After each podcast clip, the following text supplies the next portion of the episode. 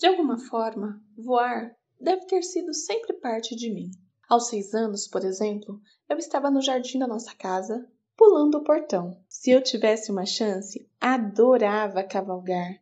E eu não usava celas ou freios, o que significa que toda vez que era derrubada, eu voava para todos os lados. Eu não era exatamente o que você chamaria de uma boa menina. Havia muitas rãs para capturar, minhocas para examinar, armadilhas para construir contra as galinhas invasoras do vizinho, cavernas para explorar e batalhas de lama para serem vencidas a todo custo.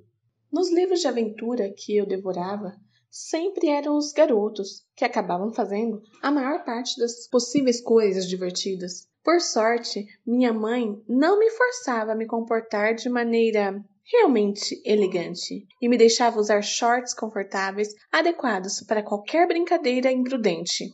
As outras garotas caçoavam de mim, mas eu estava feliz, porque ao contrário delas, eu tinha permissão para pular, dançar e correr.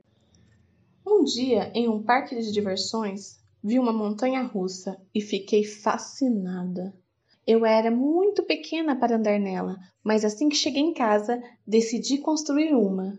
Com a ajuda do meu tio, construí uma rampa de madeira a partir do galpão de ferramentas e terminando em um monte de terra elevada. Nós até mesmo acrescentamos um carrinho sobre rodas que correria ao longo da rampa e decolaria. É claro que coube a mim testar a pista.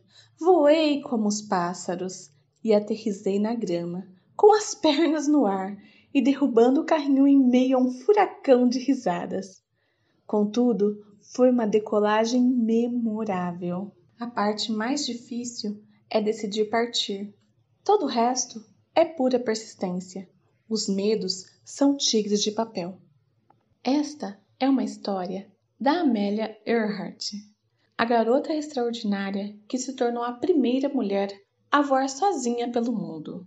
Esta história faz parte de um livro, Histórias Extraordinárias 20 Garotas Extraordinárias que Mudaram o Mundo. Você também vai encontrar 20 Garotos Extraordinários que Mudaram o Mundo e 20 Mentes Extraordinárias que Mudaram o Mundo. São livros fantásticos, espetaculares, que vale a pena ter na sua biblioteca para que seus filhos leiam, que você leia com seus filhos e todos conheçam essas pessoas extraordinárias que fizeram algo para deixar o mundo diferente. Estes livros você encontra na Livros for Kids Nordic. Peça já o seu!